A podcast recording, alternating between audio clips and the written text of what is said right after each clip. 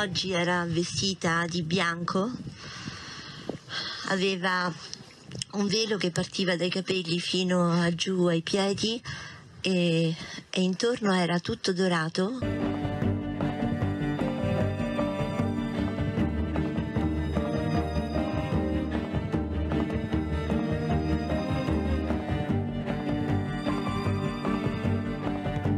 la novella Meggiugori. No, eh, noi non, non amiamo questo tipo di pubblicità.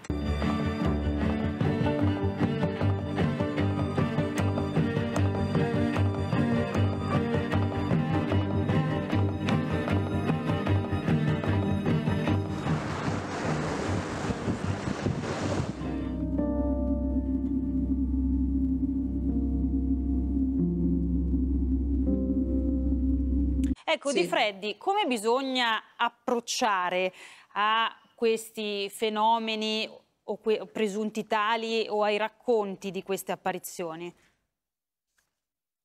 Ma eh, bisogna, dipende da chi si è e che cosa si crede, naturalmente, anche all'interno della Chiesa.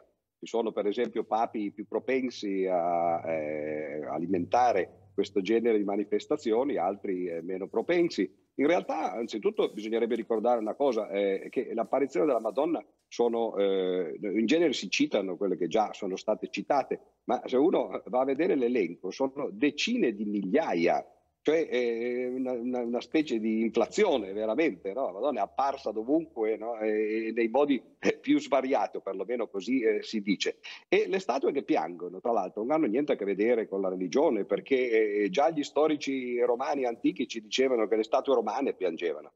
Ora, o uno crede a tutte queste cose o, non crede a nessuna. Io penso semplicemente che, eh, come ho già detto altre volte, che ci siano eh, tipi diversi di religiosità. C'è una religiosità alta, diciamo così, per, per le persone intellettualmente più attrezzate e che questi fenomeni insomma, li, li, guardano con molto sospetto e anzi preferirebbero eh, forse che non ci fossero. E però eh, se ci fosse solo quel tipo di religiosità Certo il cristianesimo, in particolare il cattolicesimo, sarebbe probabilmente una religione per pochi. E, e c'è tutto il, il, il, popolo, diciamo così, la massa di persone più, più, semplici, alle quali tra l'altro poi il Vangelo stesso diceva di eh, indirizzarsi, no? beati poveri di spirito, no? perché di essi è il regno dei cieli, e questi hanno bisogno di queste manifestazioni che sono chiaramente superstiziose viste dal di fuori e, che però eh, quando uno poi comincia a prenderle seriamente possono cominciare a, appunto no, a generare fenomeni eh, di, di, una spiritualità che secondo me però è malata perché no, non bada all'essenza delle cose, è legata appunto a, a fenomeni che sono più spiritistici che spirituali e la differenza mi sembra grande non soltanto nelle parole. Ecco, mm, su una cosa vorrei riflettere, quello che ha detto Di Freddi, o si crede a tutte queste cose o a niente. Cioè non è giusto però distinguere tra un certo tipo di fenomeno, un certo, un certo tipo di rivelazione o un'altra. In qualche maniera accadrà qualcosa. Noi non vogliamo niente. La Madonna di Trevignano è solo l'ultima statuetta che piangerebbe lacrime di sangue, richiamando migliaia di fedeli. Ogni tre del mese accorrono in massa sul bellissimo altopiano con vista lago di Bracciano, diventato un nuovo santuario di fatto nella campagna romana. Una statuetta acquistata a Medjugorje, la piccola località della Bosnia-Herzegovina dove dal 1981 la Vergine apparirebbe ad alcuni veggenti.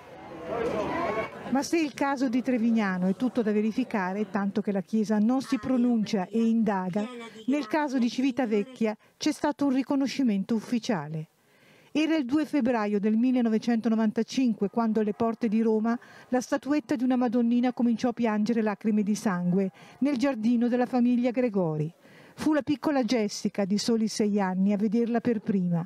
Nell'arco di un mese la statuetta pianse per ben 13 volte. In molti assistettero alle lacrimazioni e resero testimonianza davanti alla commissione teologica istituita dal Vescovo. Il 15 marzo del 1995 l'ultima lacrimazione della Madonna avvenne proprio tra le mani del vescovo Girolamo Grillo. Apro gli occhi e vedo scendere una lacrima, dapprima bianca, che si fermava sulla gota in maniera obliqua, ma mentre superava la gota diventava rossa. Da Civitavecchia a Siracusa, Nell'agosto del 1953, in casa di una giovane coppia di sposi, la Vergine rappresentata in un quadro di gesso cominciò a lacrimare. Il fenomeno fu vagliato scientificamente e giudicato inspiegabile da una commissione presieduta da un ateo. La Chiesa riconobbe la prodigiosità dell'evento in breve tempo e nel 1994 San Giovanni Paolo II consacrò il santuario, meta ogni anno di milioni di pellegrini. Il 21 ottobre 1989, esattamente 30 anni fa, inizia il fenomeno della lacrimazione di alcune statue a Giampilieri, frazione del comune di Messina. Dapprima una sacra immagine del volto di Gesù, poi le statue della Madonna e di San Pio. In seguito inizieranno le apparizioni alla signora Pina, che raccontava di ricevere messaggi direttamente da Gesù e dalla Madonna. Eravamo seduti io e mia sorella nel letto e si sentiva gocciolare e abbiamo visto che le capezzelle che piangevano. Eventi miracolosi, imbrogli. Quel che è certo è che da 30 anni tantissime persone visitano il santuario e sono moltissime le conversioni. Ecco, professor Odifreddi, cosa ne pensa delle conversioni che avvengono in questi luoghi o a seguito di queste apparizioni? Ma penso che una fede che abbia bisogno di queste cose, come dicevo prima, è una fede un po' strana.